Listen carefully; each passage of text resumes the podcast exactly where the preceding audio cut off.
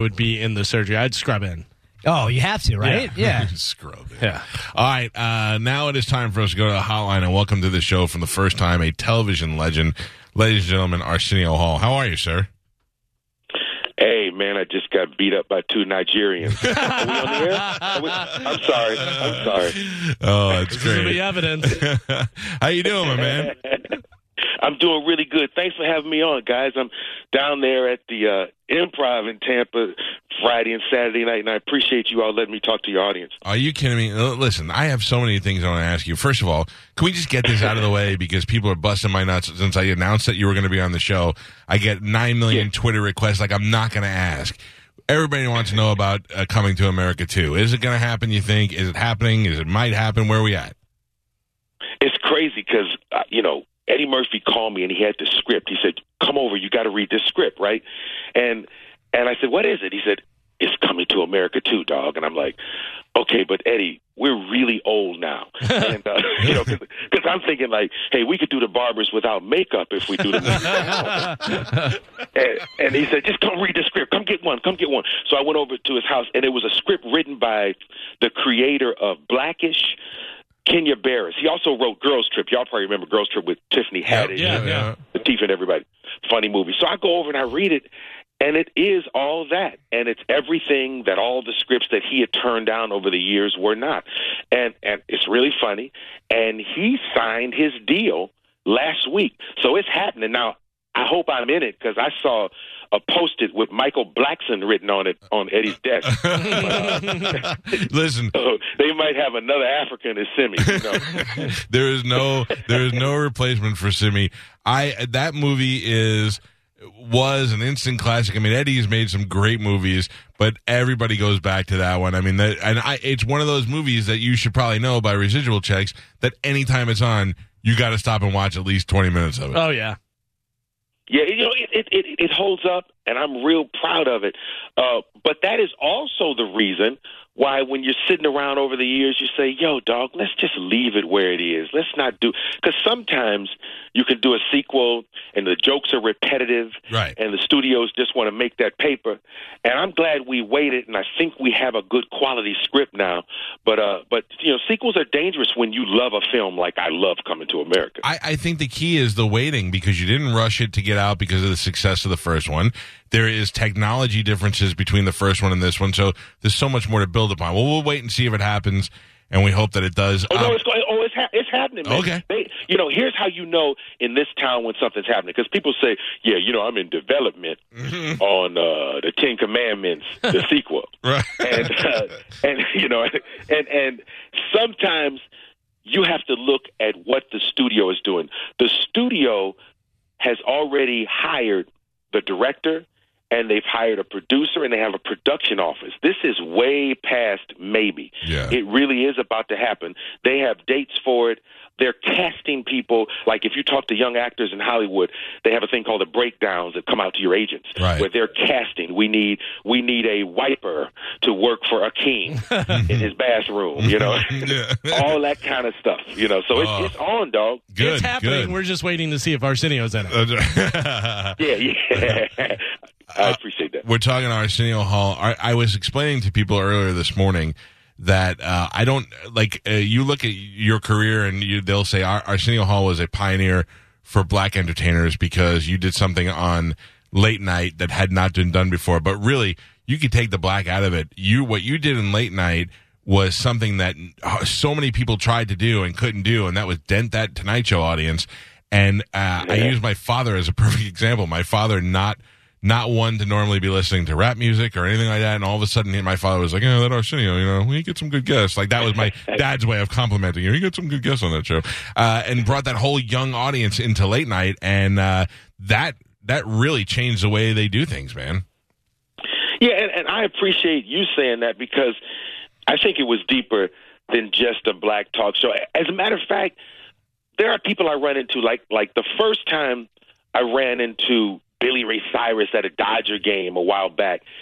He tells his daughter, Arsenio broke Achy Breaky Heart when you guys Yep. were, I don't even know if they were born. But, you know, but country stuff, Garth Brooks said I the first time he saw his wife, I think they got divorced. Now that might be my fault. But, but the first time Garth Brooks, you know, saw his wife, he saw her on my show. So it goes beyond MC Hammer and Q-Tip and me meeting Mariah Carey in a restaurant. Mm-hmm. That was fun. A, a long time ago, man. That that's what was cool about it, having a platform so that you could give people an opportunity the way there were people who gave me opportunities. I, I was sitting in a restaurant and Tommy Mottola walked in and he was with this really fine young girl. I, I still tease him and say, you know, the soap opera, The Young and the Breathless, he was living it. But she was tiny then, you know, and a little tiny girl. And he said, that girl can sing with the best of them, like Aretha and Patti LaBelle. And, and she didn't look like that. She just she looked like she needed a biscuit. Right, right. Uh, but but and, and she clearly has gotten one since. But um, so the bottom line is, I see her. I put her on that week, and that was happening in so many situations. People that I would meet, you know. As a matter of fact, the only time I ever wanted to do something on that show and didn't get to do it was Ice Cube came to me with a track called F the Police. And Right. I remember it written in Sharpie on a cassette. And he brought it to me, and Paramount wasn't buying it. But that's the only time that I actually saw something that I knew was going to happen. Yeah. And it happened. Oh, yeah. And, and it, it became huge, but I wasn't able to break it. And I always wished I could have put NWA on first. Well, there is there are so many things that I remember seeing on that show. Uh, can I, at the same time, is really irks me is that I'm a kid watching Arsenio, and uh, I'm actually a kid watching Joan Rivers, and Joan Rivers uh, gets canceled, and they have a swinging door of hosts trying to figure out what's going to go on. Arsenio. I want to say was one of those people, and I Arsenio. Did I recognize you at that time before that? Did you do Match Game or something? We you on a game show? Oh, yeah, absolutely. So I'm like, I know that guy. I know that's a guy, the funny guy from Match Game. I'm a kid at the time, like 13 years old, and uh, and and I'm like, Arsenio is funny, and and I and you know, you had a very unique name. And then we go to LA for the first time, and we get tickets to go to the show. And I am so excited to see Arsenio Hall host a show.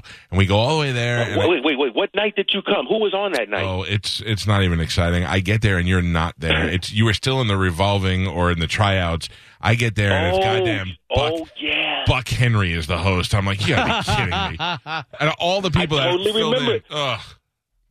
I remember that period because it was Fox, and they did a whole thing of me, Buck Henry, Suzanne Somers. Yep. They gave Malcolm Jamal Warner a night, and um, I kind of won the lottery. And it was a bittersweet situation because if you remember, Joan Rivers kind of got screwed around by Fox, Yeah. and then her husband killed himself. Mm-hmm. Um, it, it was a bizarre Hollywood situation, and Joan was the first person to put me on the Tonight Show as a stand-up, and so it, it was a bittersweet kind of quagmire because she didn't want me to take that show. She wanted me to turn it down, but at that time, dog, Mm. you know, I was st- I was walking through the supermarket taking candy and eating while I'm in there. You know, you know that period of your life where, Yeah. where you, you, you roll the cart around and you eat stuff in the cart and then you leave the cart and dash out of the store. I, was- I, I needed a job. Well, you can't. I mean, you got to take an opportunity like that, and look what you did with it. Uh, I I do remember a couple of moments. Do you remember the time that during your monologue, a gay guy got up and started yelling at you, and you were like one of the Oh, first yeah. guys to fire back? You were like, "Let me tell you something." Elton John was here the other day, and he rocked the house. El- I mean, you were going viral with those sort of things before there was really viral.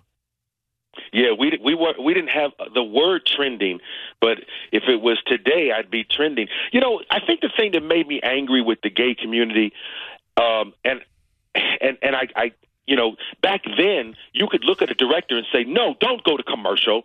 You know, Yeah, yeah. I want to have this out right here on television because they had been threatening my life. First of all, I had been getting these calls to the studio, and um, um, you know, that, I mean, that happened a lot back then. I put on the first gay female comic, openly gay comic, and it's it's kind of what you would think would be the right thing to do. Right. But there's a whole nother element of society that was mad at me and was threatening my life for putting too many gays on. But what bothered me when when the protests happened was I frequently did Rosie O'Donnell and Louie Anderson and Ellen DeGeneres. But back then, this is so long ago, people didn't know they were gay. Right. And unfortunately, I couldn't out them to save myself. So I think I was angry that my gay friends and guests didn't come to my defense.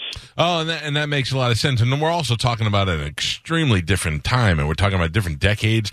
And that at, at the time, this was something where we were all kind of exploring, and and uh, you know, it was no it was no right or wrong, but you were like, okay, so you're gay. You know, we like we didn't know how to handle it. TV was afraid to talk about it. I mean, remember Ellen kissed somebody on TV, and that was a big deal. Oh yeah, I ruined mean- her career for a Yeah, while. yeah, for a yeah. while. Uh, Right, this right. is uh, the great Arsenio Hall, who is actually doing stand up. He's a very funny stand up comedian. He'll be at the Improv in Ybor City tonight and tomorrow. Two shows tonight, eight and ten thirty. I'm sorry, Friday night, Friday night and Saturday night. Friday night, yep, Friday and Saturday. Yeah.